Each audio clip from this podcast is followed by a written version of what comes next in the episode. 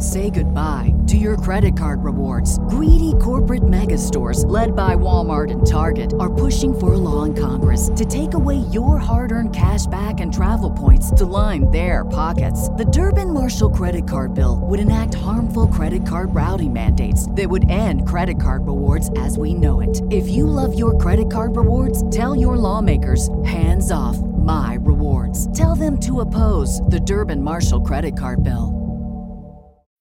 When you need mealtime inspiration, it's worth shopping Kroger, where you'll find over thirty thousand mouth-watering choices that excite your inner foodie. And no matter what tasty choice you make, you'll enjoy our everyday low prices, plus extra ways to save, like digital coupons worth over six hundred dollars each week. You can also save up to one dollar off per gallon at the pump with fuel points. More savings and more inspiring flavors make shopping Kroger worth it every time. Kroger, fresh for everyone. Fuel restrictions apply. Save big on your Memorial Day barbecue, all in the Kroger app. Get half gallons of delicious Kroger milk for one dollar and twenty-nine cents each. Then get flavorful Tyson Natural Boneless Chicken Breasts for two dollars and forty-nine cents a pound, all with your card and a digital coupon.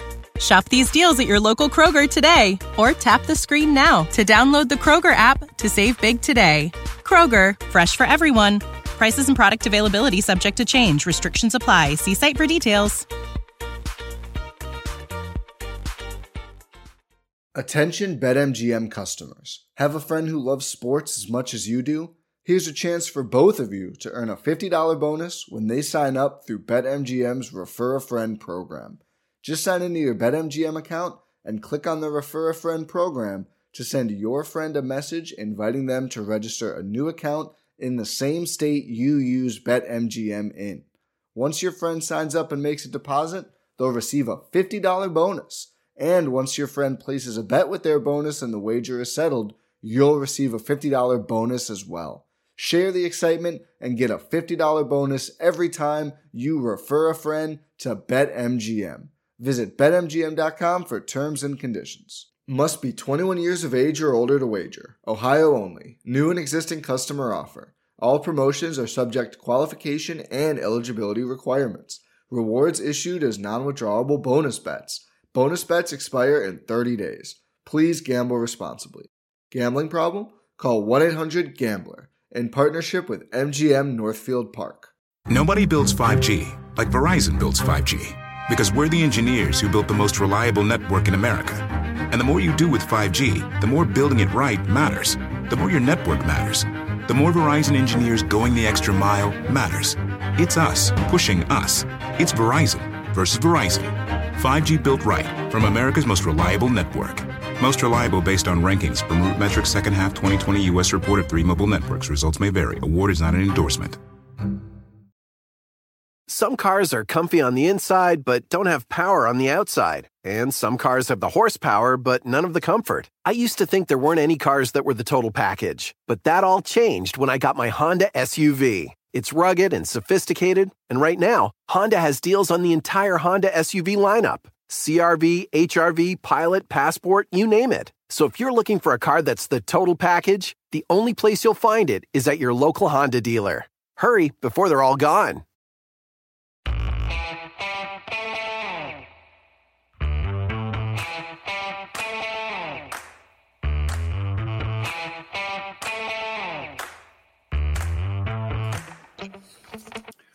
Hi, folks. Welcome to another episode of Film Study. This is Ken McCusick. Tonight, we're here to talk about the defense from the Cowboys game.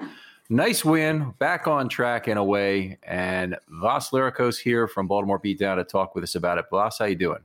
I cannot complain. Doing pretty well. How are you? Yeah, can't complain either. It's uh, it's nice to kind of be getting back to a normal schedule, and it's kind of weird that a Tuesday game heading into a Monday game actually seems like a normal schedule, because we still got this six-day weeks to deal with for a couple of weeks.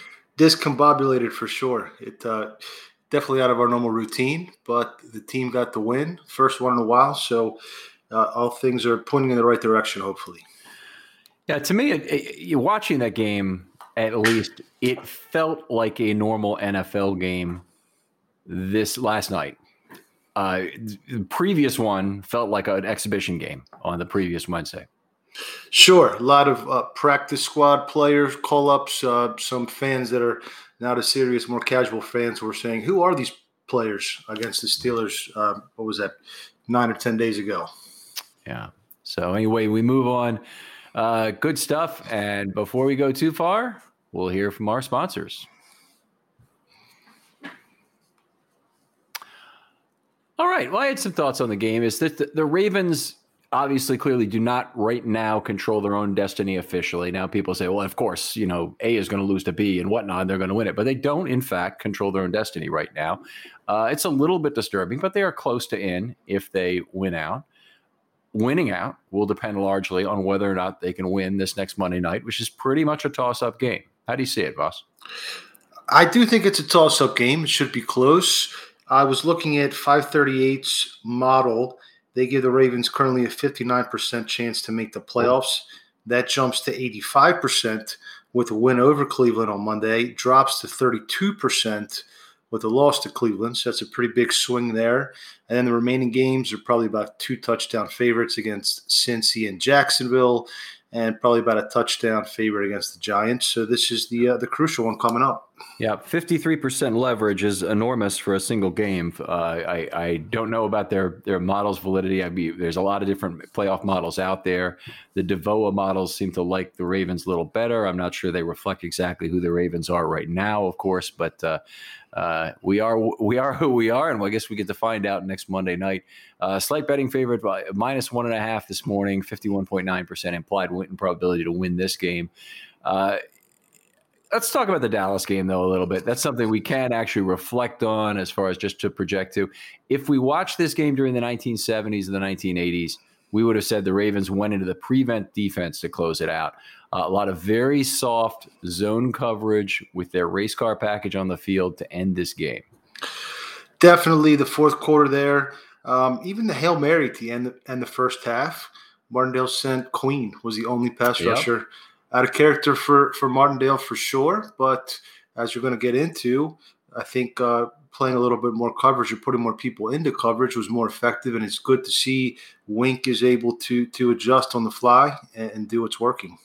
Yeah, if anybody can do that, Wink, from game to game and from in, in game, remarkable manager of what's going on and really understanding what's working for his defense uh, at the time. Uh, Cowboys certainly had an onslaught of medium distance plays in this game. They had fifteen passes that went for ten or more yards. They had another couple of runs that went that way.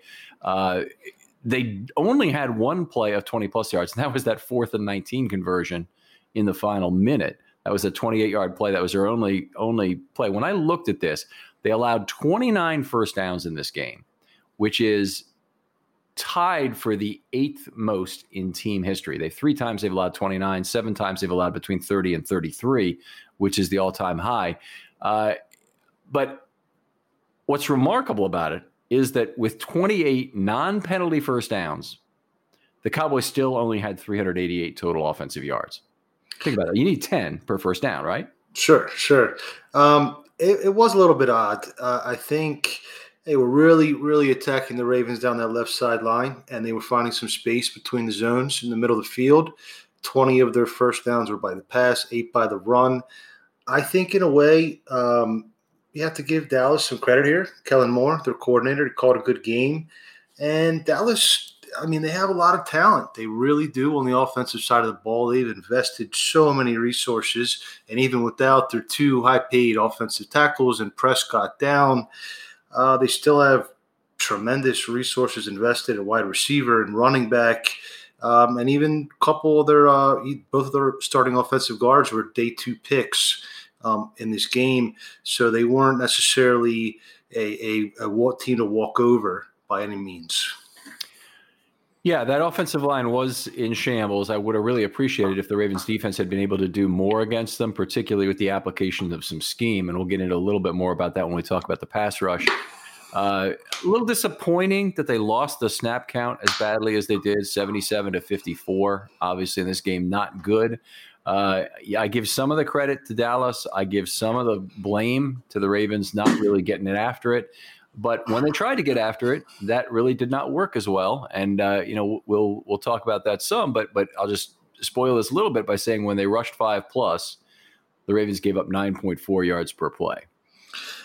The Ravens gave up some long drives, a twelve-play, six-minute drive in the second quarter, a uh, what is that, a nine-play, four-minute drive, another twelve-play, five-and-a-half-minute drive in the third quarter, and a twelve-play drive in the another one in the fourth quarter. They lost time of possession by five minutes. Mm-hmm.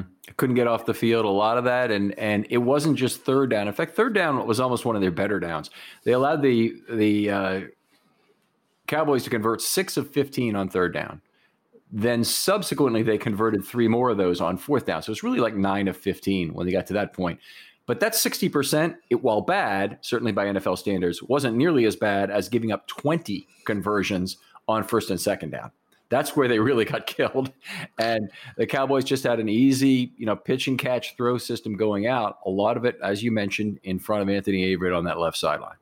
Surely, surely. Um, so...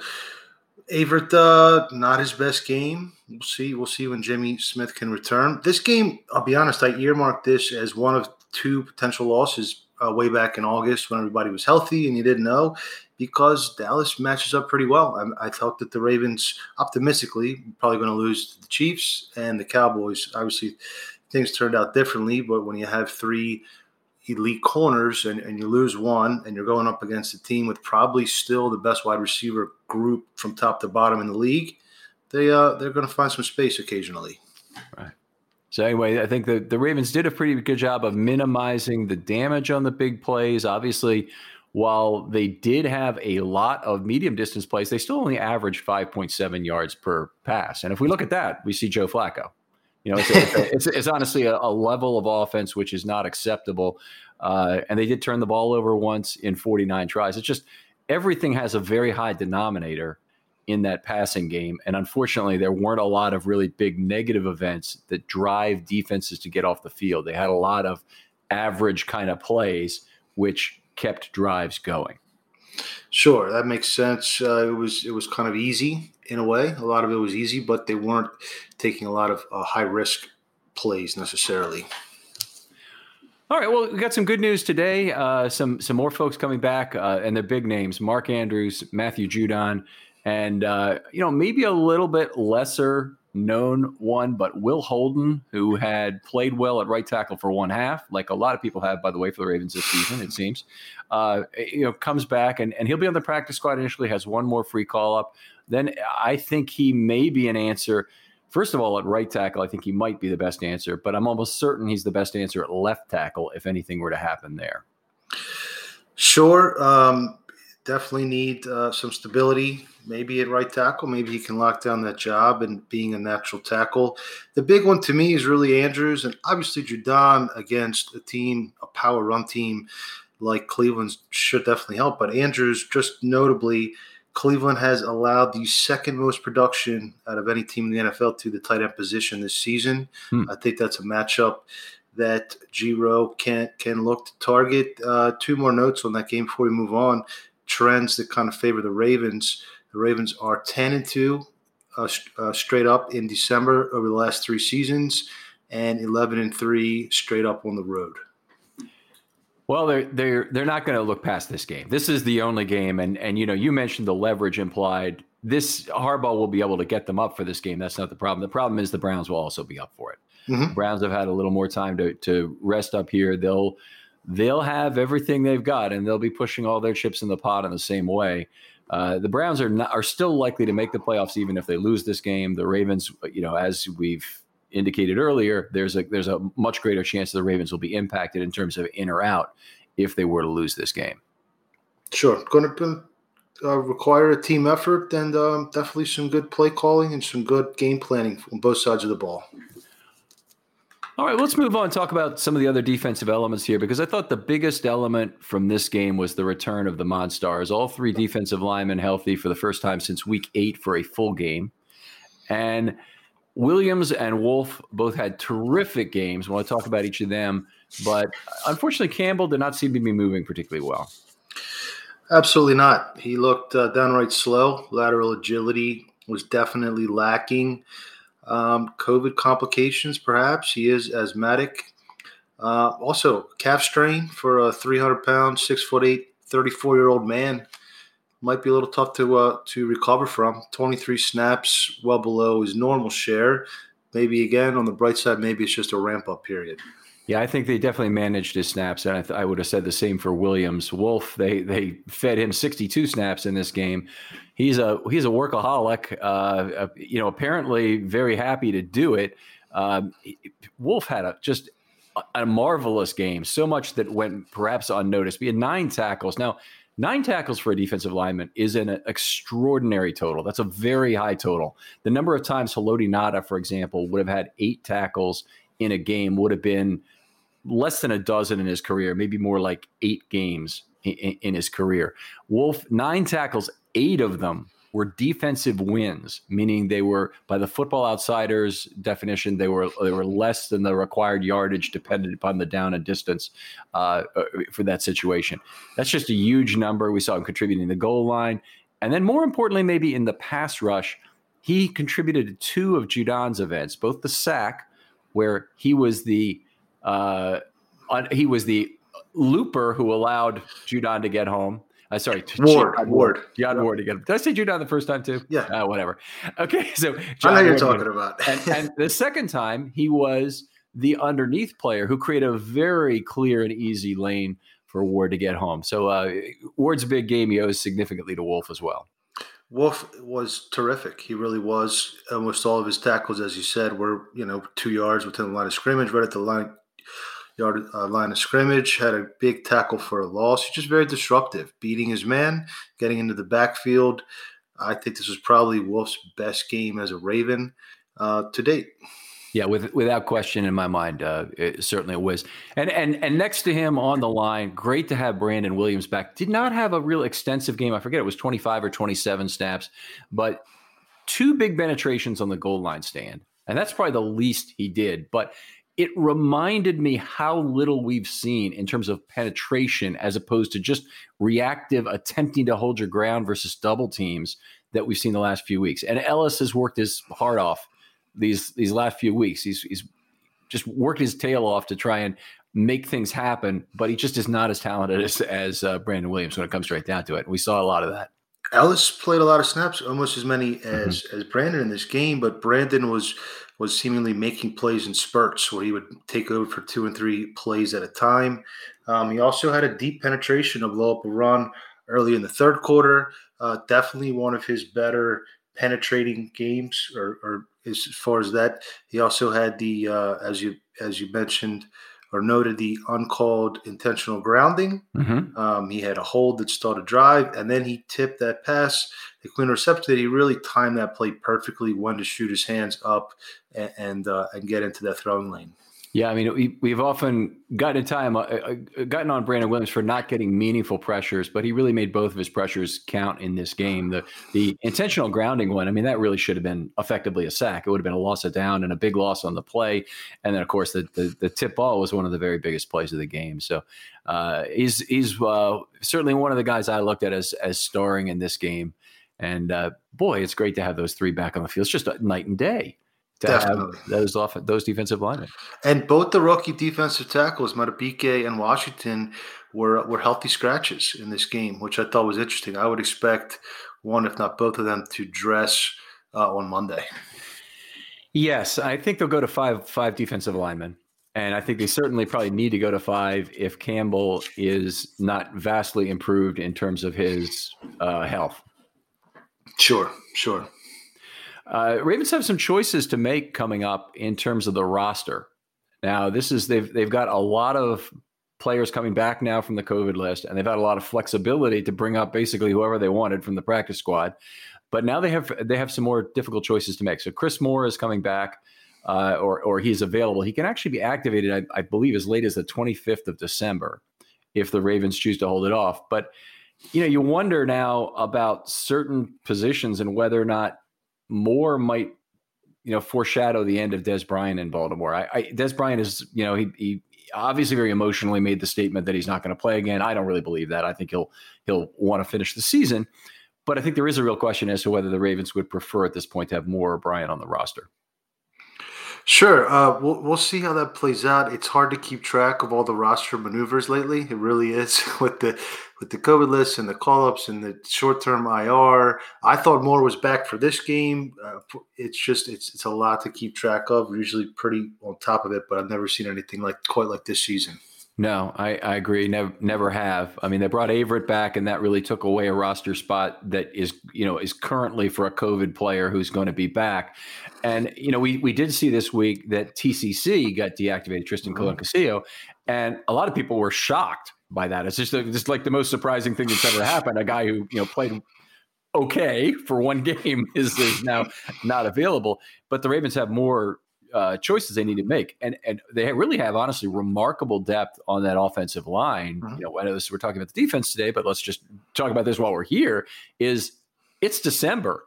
There's COVID going on worldwide. There's a bunch of players who opted out for the season, and the Ravens still have, you know, eleven to pick ten or ten to pick nine on the offensive line. They did release Rodgers, who they picked up as as tackle depth, but they have Holden now coming back, and they have to make some choices now about who's active in particular, but also just even who's on the fifty-three man roster.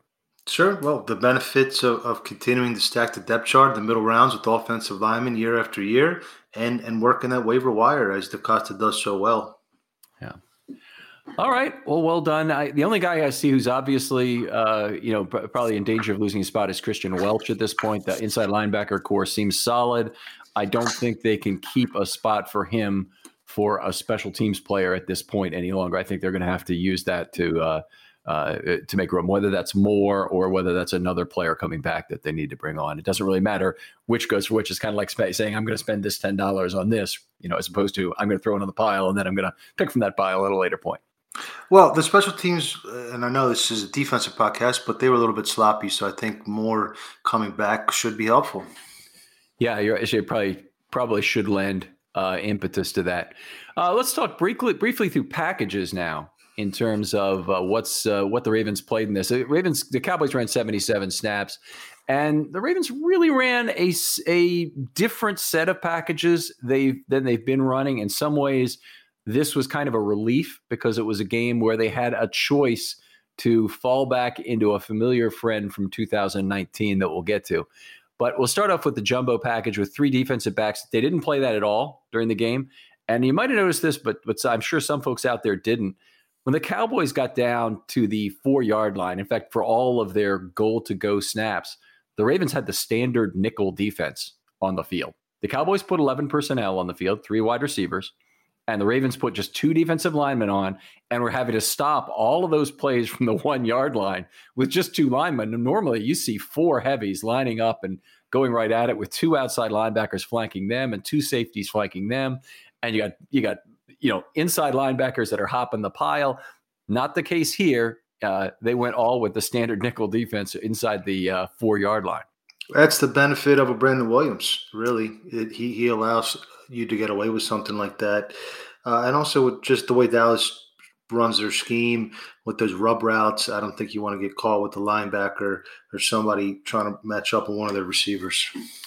Yeah, it's a good point. You really do want defensive backs on their, on their uh, wide receivers. And when they finally did get it done, you really saw Amari Cooper's A move put on Humphrey. I, that's, that's a move that – That's a number one wide receiver move is all I can say, is one hard mm-hmm. step firmly in the ground, cut back towards the posts, and and got easy separation there. You know, I look at that. I wish we had a receiver who I really thought had that ability to juke somebody right off the line of scrimmage.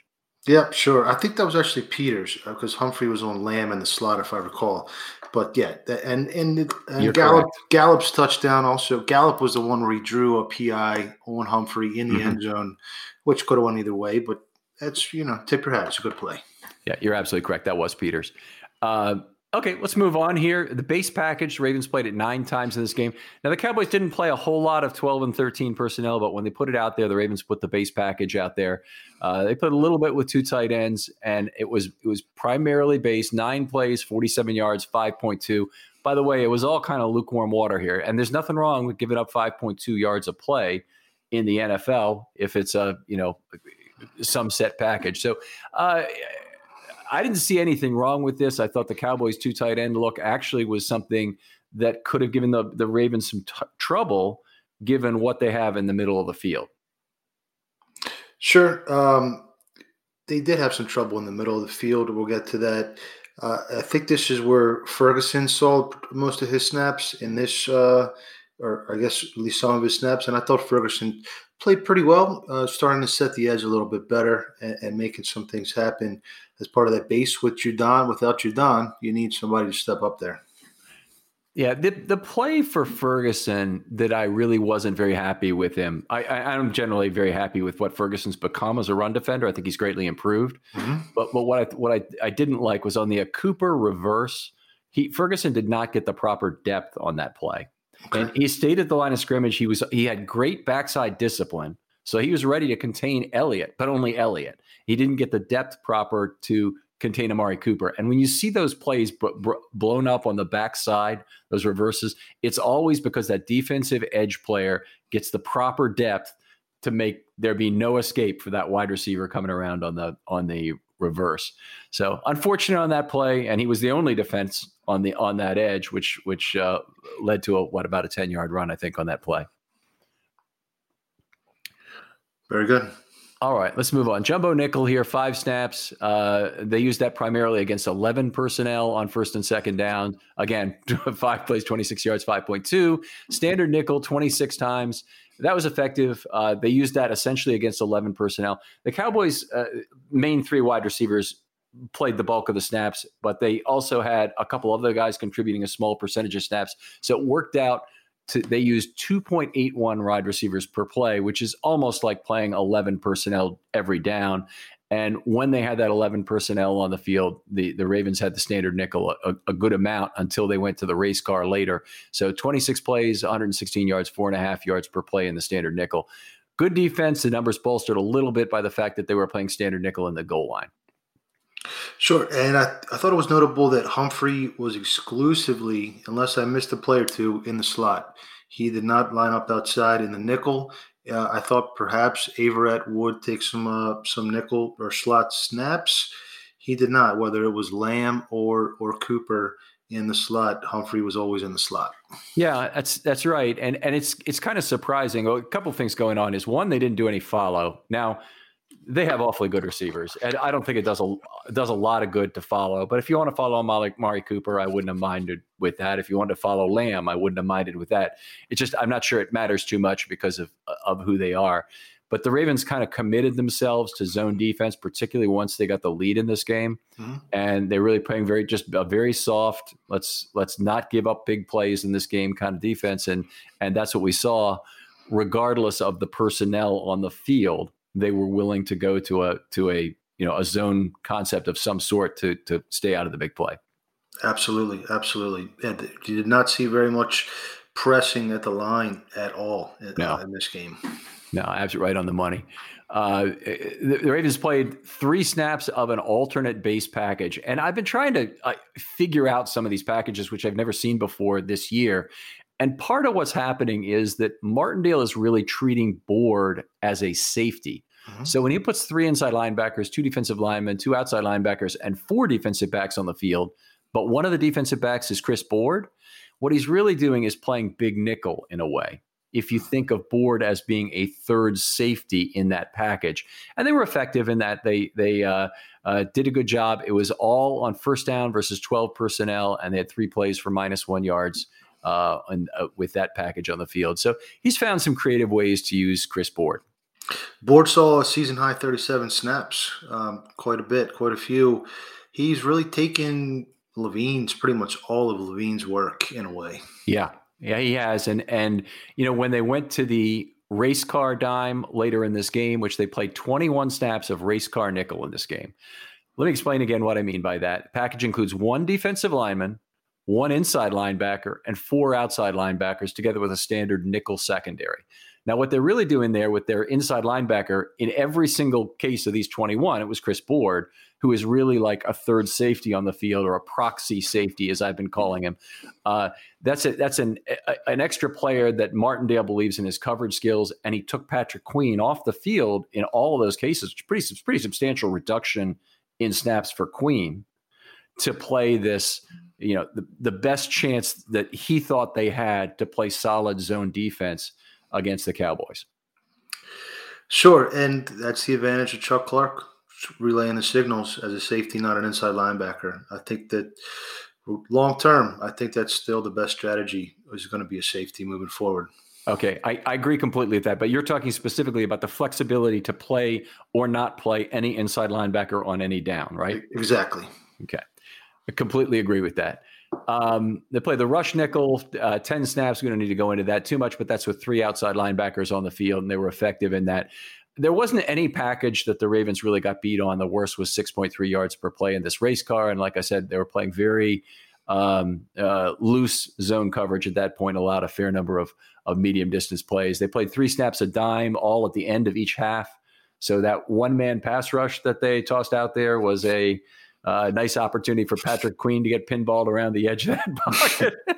And they dropped Wolf into, into uh, like, I guess, yes. as a spy or something. It's an odd, odd choice there. I mean, I, I do trust Queen to chase down a guy once he has the ball. He's got plenty of experience doing that. I just don't, it, he won't be much of a coverage asset. But if his only job is to keep um, Elliott, who was kept into block on that play, right, in front of him, I'm sure he could have handled that. All right.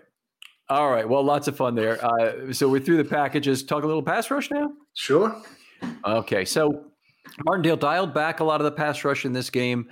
Uh, we had Dalton had ample time and space, first of all, on seventeen of forty-nine dropbacks. That's thirty-five percent, a little higher than uh, average, but not much. It's really right about average. Uh, but he also delivered the ball before pressure could develop on nineteen throws. So you take the seventeen plus the nineteen, gives thirty-six, and you're left with only thirteen actual pressure events that the Ravens generated in forty-nine dropbacks. That's a very disappointing total given what the Ravens brought to the table in terms of their pass rush relative to the Cowboys' not completely cohesive offensive line. Sure, it was. Um, Daniel Reese, um, had a conversation with him, and apparently entering this game, Dalton had the fifth quickest uh, time of release, ball out quick, as you say, in the league. So he's known for that. Um, it was a tough game for, for Bowser, I thought. Didn't have a great game. Have, lose, lost his footing on quite a few plays. Mm-hmm. Um, but it, the, on the bright side, they were able to crank up the pressure in the fourth quarter, where it was almost no pressure at all. And then the last two drives, they started to collapse the pocket on a, on a more frequent basis. Yeah, so Jahad Ward had three consecutive quarterback hits at one point. On the very first play of the fourth quarter, he had that sack. And that was all, by the way, once they went to the race car. So once they had their four outside linebackers on the field, they were really in hunting mode and and taking chances. You made a great point there about about Dalton and his time to throw, because I did I was not aware actually that it had been that low for the year. I just looked at this last week, and this against the Ravens, he was two point eight nine seconds time to time to throw, which is fairly long. That's that's up towards the longer longer end of the league. Whereas Roethlisberger the week before was two twenty-one, and Rivers has been down in the two thirties against the Ravens. Uh, you know, those are the guys who really get rid of the ball quickly. There was time for pass rush. There was time for stunting in this game, and the Ravens actually did it reasonably effective in terms of uh, effectively in terms of what they did. Definitely. Ward and Wolf combined for the, for the stunting. Uh, that was definitely the most effective part of the pass rush. Um, it, it definitely throughout the game. Um, and again, uh, it was without maybe as many quality cornerbacks or, or proven cornerbacks. I think maybe that was one of the reasons why Wink dialed it back a little bit, because that's what unlocks the defense and allows you to send extra rushers when you're a little bit more confident in your coverage on the back end. There you go. Uh, Ravens rushed five plus on sixteen of forty-nine dropbacks. That's thirty-three percent. That's well below their season average. So it was definitely a we'll rush the guys at the line of scrimmage uh, game more than not. And, you know, Wink did some blitzing, and the Ravens obviously have had the strength to drop Bowser from wherever uh, along the line of scrimmage to create an extra coverage player that has real value. But uh, the, the Ravens didn't they didn't they didn't go crazy with scheme in this game, despite the fact that they had long opportunities to hunt, particularly towards the end of the game. Uh, we'll talk about that in just a just a little bit. Um, eleven blitzes from off the line of scrimmage. Uh, only three of those were by D Bs. Now, Martindale, when he's really going after it, he sends a D B from wherever he wants to, including mm-hmm. the game earlier this year when they had sacks from five different D Bs to mm-hmm. set a record. Mm-hmm. Yeah, with just a few uh, – I only counted what, maybe two or three A-gap blitzes from the linebackers and then a couple slot blitzes, but it wasn't uh, – definitely not up to what he usually does. Yeah, uh, and uh, Humphrey declared early on one even, so it wasn't. I didn't even count it as a blitz, but he he came off his slot receiver, mm-hmm. then went back, then came up. Kind of a weird situation there. Mm-hmm. They did stunt ten times in this game. Three of those resulted in pressure events: a sack, a quarterback hit, and a pressure. The sack and the quarterback hit both by, let's get it right, Ward, and uh, both the sack and the quarterback hit, as as we talked earlier, uh, were delivered on stunt help that was created by Wolf. Cannot get away from how valuable he is. Campbell brings a lot of those same qualities to the field, and a healthy Campbell would do an immense amount to make the, the, the Ravens a lot harder to handle. Not to mention the return of Judon is going to be terrifically valuable in terms of having a player with the quickness to taking advantage of stunts and blitzing even from off the line of scrimmage where he can best take advantage of a gap. Mm-hmm. Judon's almost like a chess piece on defense at times, the way the way Wink uses him. Lots of ability to move around, lots of ability to cover, and and certainly has the ability to push position himself off the line of scrimmage and either cover or rush from there. Uh, we've seen it. And then Bowser's been used in a similar way and, and frankly is the best coverage linebacker on the team. Uh, there's It's really rare that you get to a point where there's no inside linebacker, including – the guy your defensive coordinator is playing as a safety, who's even nearly yeah, as good a coverage player. Sure, sure. Great point. Yeah. Uh, let's see. They had twelve times they dropped two plus from the line of scrimmage to cover, one sack, one quarterback hit, one pressure among those. So uh, all in all, a, a, a good game uh, for average pass result and a bad game for getting good pressure results. Despite the fact they picked it up a little bit in the fourth quarter with the race car, they really were having a terrible game up to that point, and uh, and then had some pressures in Q four. I don't think it'd be wrong to be concerned about the pass rush, but I will say this: I don't think they're also taking full advantage. Certainly, what Campbell can do, they didn't have Judon here to take advantage of some of the space Ngakoue creates. Mm-hmm. I know you want to talk about Yannick a little bit at mm-hmm. at, at some point, but uh, uh, you know he's a player who fans out that tackle and creates a lot of B gap space on that side. And you can use that for all sorts of different schematic ploys, whether you're, whether you're going to rush off the slot, you're going to rush a linebacker, you're going to stunt, whatever it might be. Awesome opportunities are created by space. Uh, if the, if your outside linebacker has the quickness to fan out the tackle aggressively, snap after snap. Absolutely. Ngakoue, uh, he has that speed rush. He's, I guess he and Bowser to some extent, but he's really the one that brings that speed rush. And if you don't just try to Olay him around the pocket, um, he's probably going to cause some pressure more, more times than not. Yeah, they, they did a really good job. Dallas did a really good job at left tackle of fanning him, or, or sorry, of blocking him twelve to six in this game, I thought. Mm-hmm. I mean, blocking him around the edge of the clock, the edge of the pocket, uh, rather than than allowing him to do the damage personally. It's funny because Maureen and I watch these games and we're trying to get the numbers of the players as we go. It would be annoying as hell to watch a football game with us if you're anybody else because we're constantly working, stopping the remote and saying, go back and forward, go back and forward. And, and we're recording the players as we go. So so what, we, what we'll often notice is that Ngakoue seems to be in a very favorable position to make a play. And it goes, oh, looks like Ngakoue's going to get a strip sack here. And then he'd be just pushed back by a foot or two mm-hmm. beyond the reach of Dalton's arm. And it was just so it's it was a it was a bummer to keep seeing that happen in this game.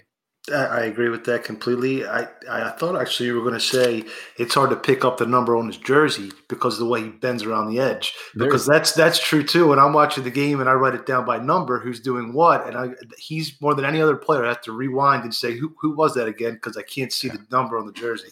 Yeah, there's there's a lot of tricks that go into this if you do this, but I'll say this. Voss, we are lucky to be fans of the Baltimore Ravens. I would have already either put a bullet in my head or at least not be doing this if if I were a fan of the Tampa Bay Buccaneers and those unreadable freaking jerseys for the Miami Dolphins, or or probably about ten other teams. But but there, there's a lot of very hard to read jerseys in the N F L. Unfortunately, the Ravens are, are nice and easy to read numbers when they're not in the color rush. Oh, for sure. At Lowe's, we're your go-to for great gardening values every day. That's why we've lowered our price on select bagged mulch, now starting at just two dollars and eighty-eight cents a bag. Mulch helps prevent weeds and retains moisture. And when you put it down around trees, shrubs, and flower beds, you'll see how beautiful it makes your outdoor space, just in time to welcome back family and friends. Shop online and pick up in store. Lowe's, home to the best part of summer. Selection and product availability vary by location. While supplies last, U S only. Excludes Alaska and Hawaii. All right. All right. Well, let's talk some individual players here. So, Vasa, you're the guest. Why don't you go first? Pick a player you'd like to talk about, what you saw from him, and we'll kind of have a back and forth. I want to start with Ward because uh, I think he was the M V P of this game. This was his first action since week six. He hasn't played since week six, which I was – I know he was a healthy scratch a few times. I was surprised it's been quite that long. For reference, Ngakoue was acquired in week eight, so I think that's had something to do with it. Um, as we remember from last year, he was he started earning more snaps as an edge setter, but this game he was really effective as a pass rusher. Um, four quarterback hits, and really what was important was he forced two field goals on consecutive drives on third down. They ended up missing them both. The Ravens were having a hard time getting off the field, and he was the man that got them off the field. Right. So he he had the pressure on that third and eight against Williams. And this was just a bull pressure where Dalton threw incomplete in the end zone to Gallup. Mm-hmm. That's the one from thirty-three yards. And that I, I, that, I think that was third down, but I'm, I might be wrong. That might have been second. But either way, they got off the field then.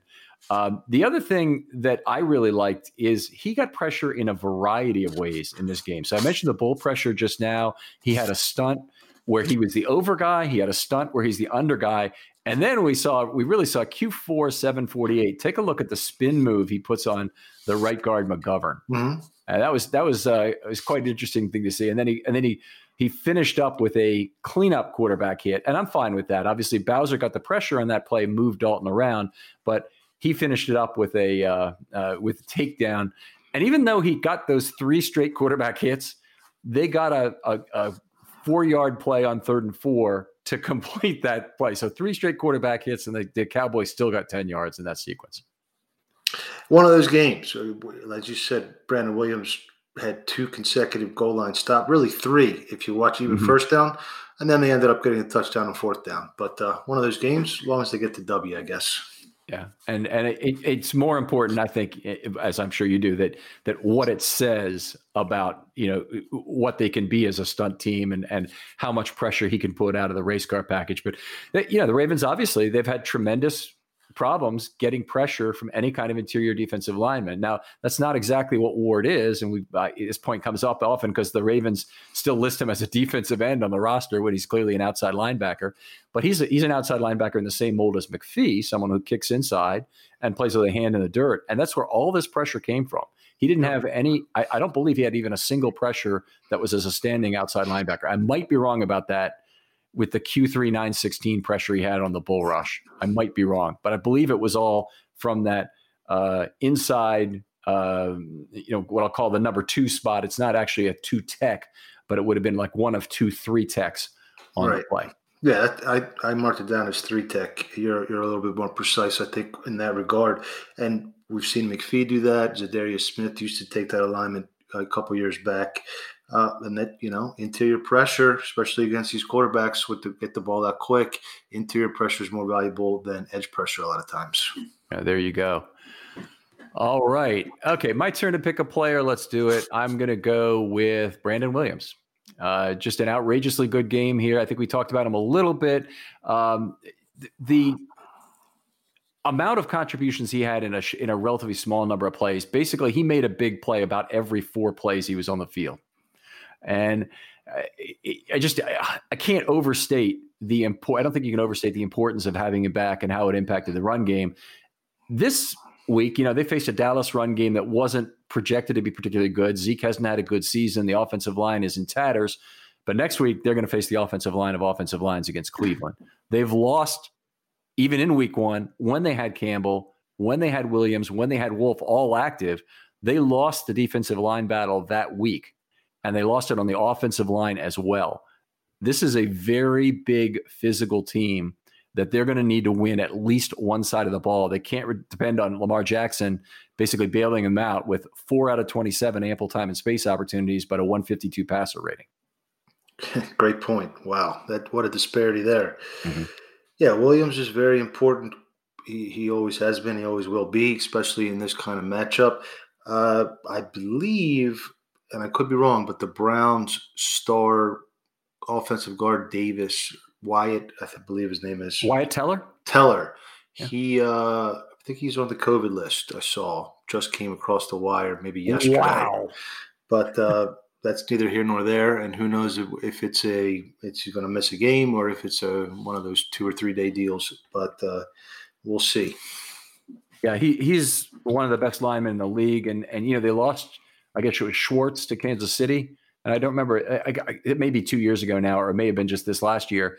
But when they lost him, uh, it left a hole. And then Teller comes along, and immediately in his, you know, his first year or two, he's, he's the best player uh, on that offensive line. Breakout year this year for sure. Yeah, it's uh, he's been all pro level this year for sure. All right. Your turn. Okay. Um, let's go to Pernell McPhee. Great to have him back. He had a tackle for loss that they didn't credit for in the game book, but he certainly tackled, uh, I believe it was Elliott, uh, behind the line of scrimmage where he just used his hands to rip around the edge and shot into the backfield. Also had a nice Q B hit on the final drive, actually similar to the one he was flagged for, with a with a hit right, right at hip level, right as the ball was being released. Uh, but he had multiple pressures.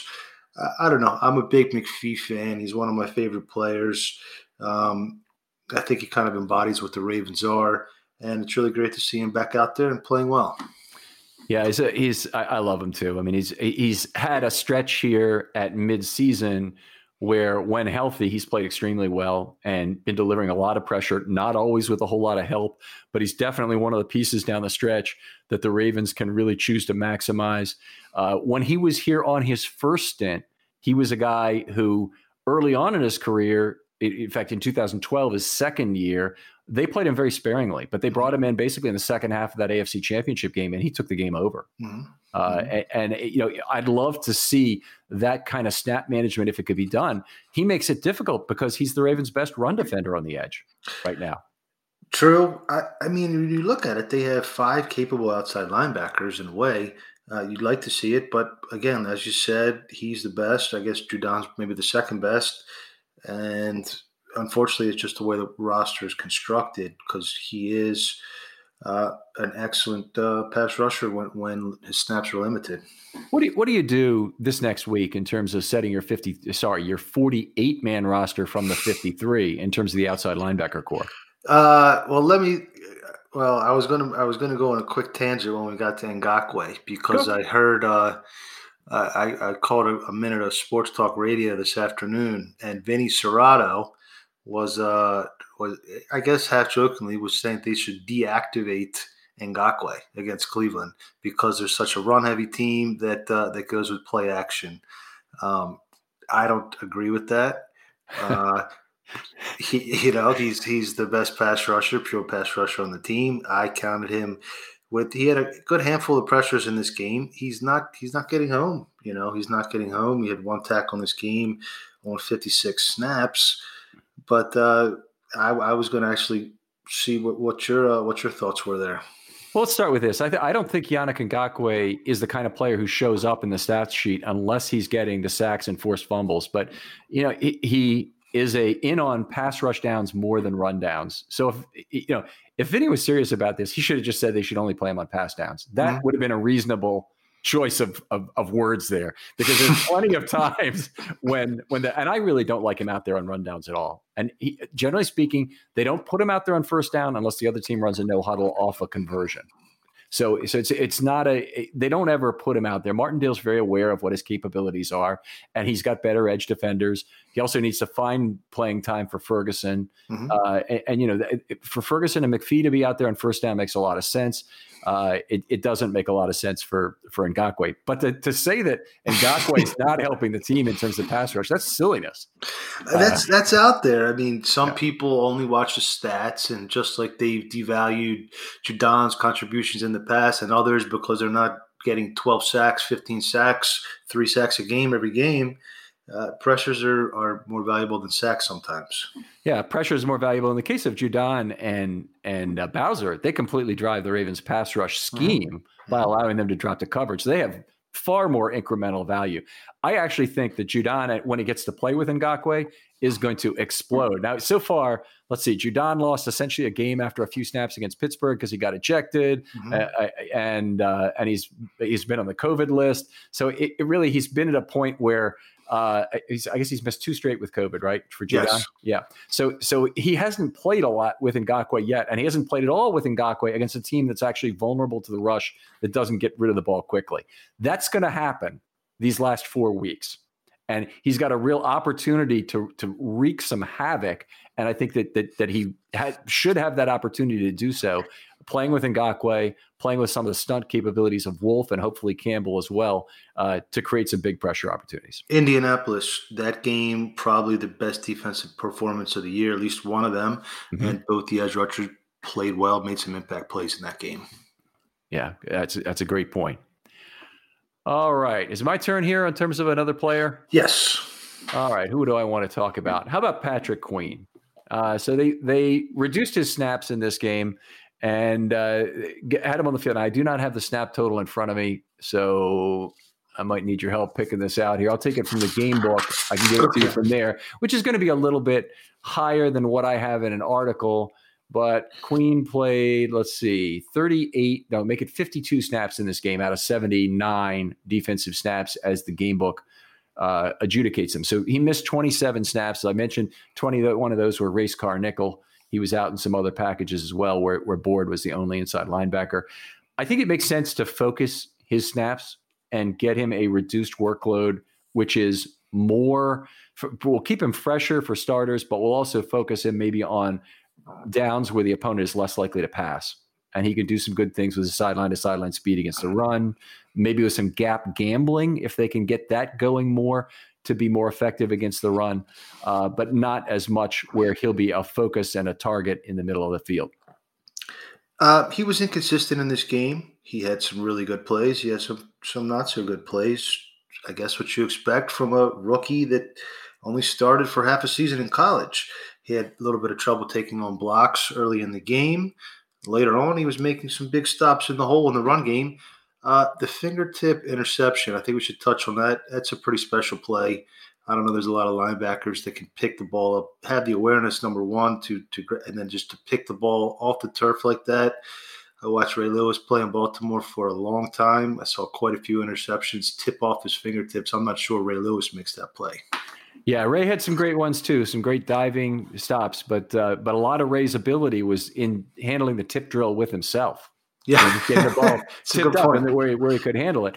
Uh, it was, was a great player in that respect, and we saw he actually tipped the ball to Sharper in Super Bowl thirty-five. But there, he, he's he's uh, he's a class apart. Queen does not have to be Ray Lewis, but I, I have used this analogy already. Queen's rookie year is not dissimilar to where Ray Lewis was as a rookie in nineteen ninety-six in this way. Ray played only sixty-seven percent of the snaps as a rookie. Queen is clearly giving every indication that a reduced role where he's off the field on passing downs is probably appropriate to try and get the opponent off the field. And the Ravens are reacting to that um, reality by having Board out there on a lot of third down plays. Uh, Ray Lewis, as a rookie, was replaced by the great And I say that you know, the way it is. Benny Thompson, who was a special teams ace mm-hmm. and fourth safety on the team, who came in and played the quarter role, which is a you, you know where the dime is. It plays next to the inside linebackers, and the quarter plays in place of that second inside linebacker. They played that one hundred sixteen times in Ray Lewis's rookie year, and you know it's okay that he would be playing less than full time right now. I know they need it to happen. He's obviously, you know, didn't have the preparation that Ray Lewis had as a rookie with the, you know, the nice long off season that was COVID free at that time. Uh, it's, it's not unreasonable to, to expect Queen to not be a full-time player at this point. Sure. Absolutely. Um, I, I think the fact that he, I think he makes up for some of the mistakes with big plays, with splash plays. And mm-hmm. if he could continue to do that, then I think you take the good with the bad and you continue to build into next year with uh, hopefully mini camps and, and some other practice time to really get all the players up to speed. Yeah, and he's a he's a player, you know, with Miles Boykin, you want to get him on the jugs gun and and do things. You want to get him working with the receiving coach that can give him position-specific skills. With Lamar Jackson, it came overnight, you know, between his first and second year in terms of picking up all of those additional quarterbacking skills that would help him at the N F L level by working with somebody. How about a player like Patrick Queen? What sort of a regimen does he need for the time between year one and year two? I think just reps. Uh, he's not necessarily as cerebral maybe as a player that has more more reps. Mm-hmm. Um, with the zone coverage, a lot, especially in this game, there were some plays where he was kind of called no man's land. Yep. Um, and then some of the run plays, a little bit the misdirections, or maybe one or two of uh, Elliott's cutbacks. He just didn't necessarily have that that muscle memory to know exactly where to be, I guess. Yeah, he's, he's he does not read play action well. He doesn't guess well on, on play action is the way I'd put it. But the, the frustrating thing we've seen from Queen over and over again this year is him abandoning his zone responsibility. And, you know, actually leaving his zone as if the guy he's covering through his zone is then a man coverage assignment. I think we saw a play like that. I believe it was to the tight end, and uh, it was a play action, and he left his zone to cover the back leaking out of the backfield in this game, if I recall. All right. There's definitely one I, I saw with a shallow cross where they – had overloaded that zone as well, but I thought that was that one was to a wide receiver. So we may be talking about two different plays, but okay. it wouldn't it wouldn't be surprising, by the way, if it happened more than once, because it certainly has so far this year. Uh, I, I, folks out there think I'm hating on Patrick Queen. I, I really hope Patrick Queen is going to be a great linebacker, but if the only secret sauce to make this work is reps, it's going to be a slower trip to him being a Pro Bowl player than if there was some way to actively teach him zone concepts in a one-on-one setting over the off season.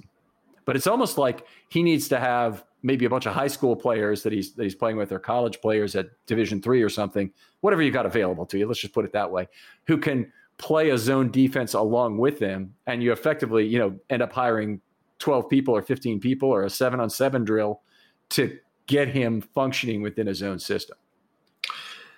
Uh, uh, yeah, I, I agree with you there. Um, not quite sure. You know, Martindale is, is, and I've seen him at training camp working uh, intensively, specifically with the inside backers, and that's one of his fortes. Um, you know, we'll, we'll see how it goes with Queen. He has all the physical ability, the natural ability that you want, and he's he's made how many – strip sacks and sacks and interceptions and and uh, touchdown this year, so he's making plays, but he's not the Luke Kuechly. Doesn't make any mistakes uh, inside linebacker yet. There you go. All right, well, your turn. You want to talk about another player?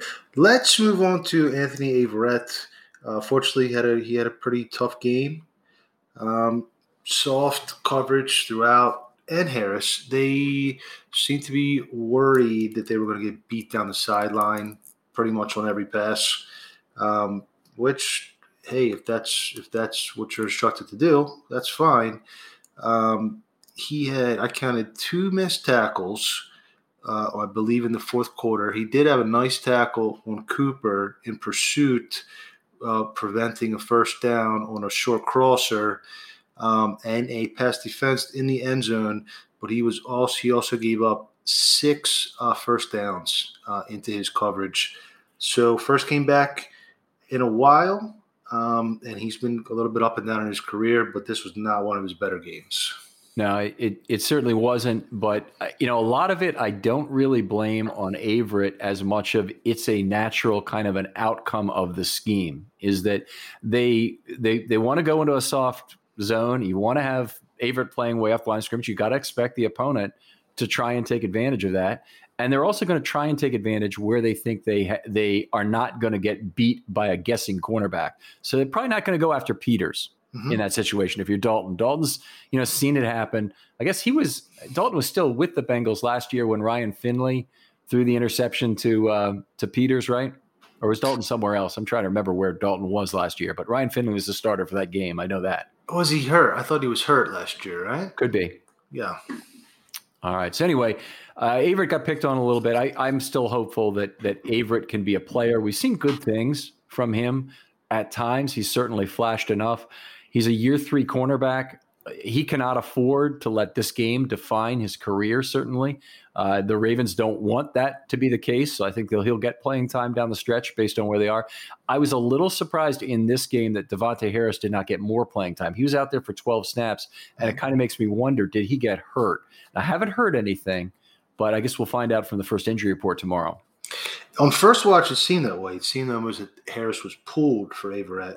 Mm-hmm. Uh, and then on second watch, I did see Harris getting a few snaps uh, later than I recall remembered on the on the first go-round, but uh, certainly possible. Um, and do we know when uh, Williams is, is supposed to come back from these? From the, I guess it's a thigh slash maybe hamstring, because it seems that they call hamstrings thighs now. Yeah, they don't want to give away too much information. Boy, they're going to get like hockey pretty soon. Who could um, who could guess that a, a thigh means hamstring?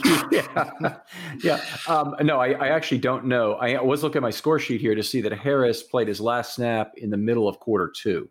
Okay, so that that and he played nine special team snaps. Looking at the game book, so I think he might have left with some sort of a minor injury based on on that. I would have thought he would have come back for at least a little more playing time, given how effective he was in his first game, mm-hmm. and you know what, some of the things they'd they'd want to see. But uh, he did, you know, obviously he he was in there only briefly. The thing I remember most about this game was him giving up the reception and then holding on by the shirt tail, but being able to make the tackle by that on uh, on one of the passes early. Uh, he did make a pretty nice tackle on special teams. Looked like a hard collision, so who knows? Just speculating, but that may have something to do with it. Yeah, I didn't see it on defense. So that's but it makes a lot of sense from from what you're saying.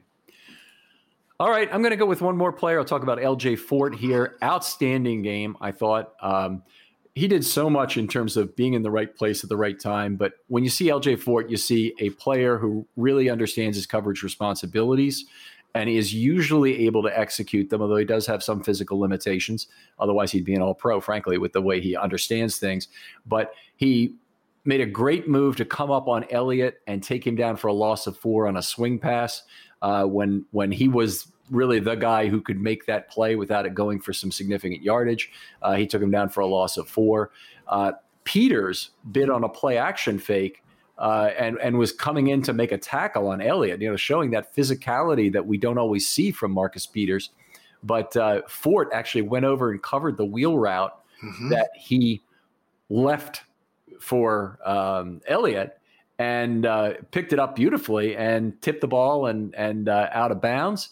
Uh, we saw him uh, make two plays down on the goal line where he was actually the primary tackler and Wolf got the assist of those. Now, we've mentioned that Brandon Williams was involved in blowing up those plays, but those are really good plays. I mean, they have only two linemen on the field. Somebody else has got to be a big body and make a make a sacrifice to get in there to beat those linemen, and, and Fort was the guy Uh, on those plays. And then, of course, you know, one of the real oddball plays of the game is is the Anthony Averett P D, which was a, a thing of beauty in its own right before he landed out of bounds. Knocked back inbounds. Fort apparently made the grab. It appeared to be a acrobatic diving interception, ruled out of bounds and not challenged. Uh, you know, the the whoever the rules guy they had, McCauley or whoever it was on this on this uh, or Pereira uh, seemed to think it was a it was a pick. Um, it did look. I, I think. I think he was out of bounds there. But, but uh, regardless, Fort played well, very well. I thought he was inter- going to intercept that wheel route. That mm-hmm. looked like a, and he was going to take it the other way too, because he really jumped that route. Um, no, he just he played very well. T- couple tackles for loss. Um, great against the run. He only played thirty-three snaps, which mm-hmm. I was a little bit surprised by, but they're working Harrison in, and I think Harrison has a lot of ability too, so I do like to see that. But very strong game. He's that, I guess, behind uh, Clark, he's kind of that that uh, that spine of the defense with the just knows where to be, intelligent player, heady player, and just kind of uh, like we had last year, twenty nineteen, when everything was going haywire and they brought in Fort and Bynes and everything kind of fell into place. Yeah, that was that was a remarkable turnaround. You, you know, we've never talked about this because Clark still hasn't missed a snap this season, thank goodness. But what would happen if Clark went down in terms of who gets the green dot on this team? I mean, they've got a couple of different options. I, my own personal opinion, I think it would be Elliott. Makes the most sense. He plays every snap already. He is a free safety. It makes it means it's a little harder for him. But they did have the, the green dot with Weddle previously. So mm-hmm. it kind of breaks the rule of a free safety doing it. Mm-hmm. Yeah. Uh, I think Fort may be – I mean, Elliott's still kind of a little bit green at this point. Um, but either way, Fort, he's a, he's a good, solid player to have. He's not your star player that's going to uh, be making Pro Bowls and making splash, flashy plays every time on the on the billboard downtown. But he's a very good player to have on the team. Yeah, so if, if Fort were the guy to take over the helmet, what that would mean is he'd have to take over all the responsibilities that Board currently has. Mm-hmm. So he'd, he'd have to be that linebacker. He'd have to be a Mike linebacker effectively on, on the individual play. So actually, he could play the Will and Queen could play the Mike on early downs, and then Fort would have to stay on the field for third down. So it's it's it gets complicated, and and I just I don't Fort is really the he'd be my second choice. But I think after I, it, it almost has to be him, has to be Elliott as the next guy if if anything were to happen. And then the team, boy, if they lost a safety at this point, they don't have anyone else. I mean, Geno Stone would have to be brought up and, you know, learn under fire. Very thin at safety, and I think that's why they're not using as much dime. I'm still waiting for Nigel Warrior to to have a look because I'm I was uh, impressed by him scouting, and uh, reports were good out of training camp. Um, yeah, safety, but I agree with you. Elliott, Elliott does make a lot of sense. If that, knock on wood, let's let's hope that everybody stays healthy. Yeah, yeah. Two two younger guys at safety now. Clark locked up for several years, but uh, uh, Elliott will be in his fourth year in his contract year next year. Pretty good chance, I would say, the Ravens draft a safety, and and it, it you don't it, it doesn't just have to be to replace Elliott at free safety. Or that that could be the objective. You know, I'd have been okay with McKinney or Delpit in this draft, both of whom are hurt now. Uh, but it was it's it's a it's a position you want one more guy. Elliott has all the ability to come up and play dime. He also has all the ability to be either the starter or the backup if required next year. Um, and, and, uh, you know, it would give the Ravens back the option of having a, having a dime defense on the field, which I think ha- they've really suffered having to play a linebacker effectively every snap. Yeah. The dime defense was, it's just, it creates a lot of turnovers. It creates mm-hmm. a lot of plays. Um, if they do reach for a safety, or I shouldn't say reach, if they draft the safety early, and I wouldn't mind that at all. Uh, it does need to be, at least in my opinion, more of the true or the free safety variety as opposed to the strong safety. But uh, we can dive more into that in the offseason. Yeah, that I, I think that would be a uh, that would be the way they go. I think they've they've got the dimes they need right now on the team from from what they have, but they it is really that free safety they need. And if they're going to go in a high round, and who knows what picks the Ravens have in a high round coming up this year with the with the potential for COVID penalization. But uh, if they go for a high round safety, if they go for a high round pick, after the first round, you often don't get the safety you want. Mm-hmm. A, a first round is a great round to get the top free safety. There's only how many true center fielders are there in the entire league? Five, seven? Yeah. I mean, there, there just really isn't that many. I, I like Delpit a lot coming out last year, and he hasn't played at all, so who knows? But there, there, it's a rare skill set. Not a whole lot of collegiate players have that center fielder ability. No, absolutely true. And you can look no further than the fact that P F F had Stone ranked as their fifty-third highest rated player. I think that's right. But they really liked his free safety ability to know that that free safety pool is not really all that deep, that you're, you're really talking about. You know, it, what it really comes down to is there's so many guys who really fill that dime role, that they're outstanding, move all over the field, make plays. Uh, but most of them are really more comfortable running downhill towards the line of scrimmage and not really understanding what all the route combinations are and playing the back end. Oh, for sure. For sure. Uh, Adams and Seattle's, those yes. like that. Even Hooker uh, from Indy, who was one of the better uh, center fielders to come out in quite a while. And he's, he's had been injury ravaged his entire career so far. All right. Uh, got some got some mailbag questions here. Let's go through them, uh, Voss, if you don't mind. Sure. First, first question from Patrick Manley. Uh, why do you think the Ravens have been so reluctant to activate Jahad Ward earlier this season? When he's in, it seems like he makes plays around the ball as much as anyone. I'll let you go first on a lot of these because I'm going to be searching for the next question as we go. Uh, I think it's just a, a numbers game. Uh, they had Bowser, Judon, Ngakoue, McPhee, Ferguson. There's quite a few guys that play that that similar position, and Ward is kind of the low man on the totem pole, I suppose. But uh, maybe after this game, he will earn some more some more time. Yeah, I, I agree. I think that it's they, he's made the decision difficult in terms of whether it's him or maybe Ferguson who gets deactivated this next guy. But they have six outside linebackers to make five. So I don't think they can activate all six. Uh, uh, just the way the roster is constructed and how they need to be have players available to play special teams, and more importantly, perhaps have players available for the secondary. They really need to make sure that they have no more than five outside linebackers. Uh, and they've been doing that pretty consistently when they've had five guys healthy and not uh, not on a COVID list or or hurt. All right, let's see. There's a lot of uh, questions this week, and we'll let you. We'll dive into this one since we've got a kind of a thin mailbag here. But uh, Tristan Colon Castillo, there seems to be a tremendous amount of questioning around why he wouldn't have been active and stayed at center after playing so well in the previous game against Pittsburgh. Well, one game, right? One game. He's not. He doesn't have the experience of Macari. I don't think that Colon Castillo. I think he could be a good player down the future. He could beat out McCarty or Skura potentially in training camp, but he's going to have to earn it. And you're not going to play one game and then now you're active. All three are undrafted players. Um, but obviously you take the more experienced guy, especially when your right guard only has two or three starts and you're rotating two different players at right tackle and your quarterback's coming back off of COVID. Uh, I think that you want the stability of someone with experience at that point. Yeah, for for what it's worth, McCary had his best game as a pro uh, this last week. Uh, he he had been a, he had a split game where he was an A plus and a B plus. This game was a high A uh, in terms of his play uh, against the Cowboys. Really doing a great job in the middle of that offense. A lot of good double teaming and getting getting push on his guy. Uh, did not see as much of the arm length issues in terms of missed blocks. So uh, I, I understand some of the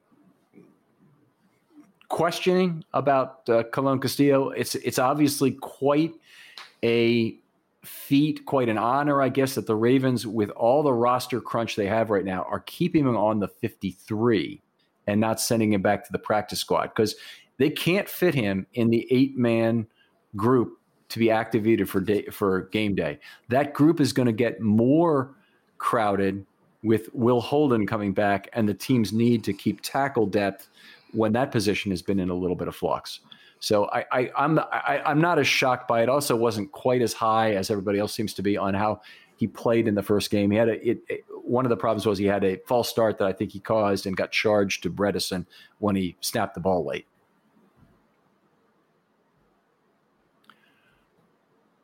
All right. Uh, well, Voss, terrific to have you on as always, my friend. Uh, anything you'd like to plug on the show?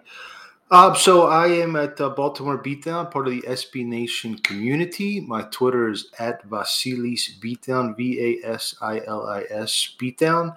And we are going to record a one of our podcasts, uh, myself and fellow uh, editor Kyle Barber. We do a quarterly podcast. We're both a little bit busy this year, but we do kind of a macro look at the Ravens season. And now that we've reached the three-quarter poll, it's called Host, Chief, and Deputy. Our friend Jake Luke is the producer. He's the he serves the Josh role, so to speak, in this there podcast. And we're going to record that later this week. So tune into the Baltimore Beatdown Podcast Network to check out our thoughts. All right. Looking forward to that. I'll, I'll, we'll take a listen. I haven't talked to Kyle in a long time. Uh, send my best to him. So it's, uh, I haven't heard from him in a while. Will do. Josh uh, is out today. He's uh, got some sickness that he's working his way through.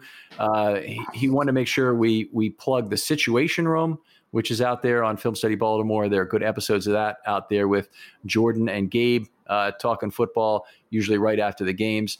Look for our schedule coming up during the week will be normal. Uh, well, normal as far as a Tuesday night game goes, that we have, that we have a uh, uh, the the defense article out, the offensive line article will be out the day after tomorrow, and we'll have a series of four podcasts coming out with the uh, defense tomorrow, followed by Know Your Foe. We got a great guest planned for that uh, from the Browns, Jake Burns. And then on uh, the following day, which I, I always lose track of days in this Tuesday week, but we'll have By the Numbers, and uh, that's with Dan Reese. Thanks again for uh, joining us, Voss. My pleasure. Thank you. And we'll talk to you next time on Film Study.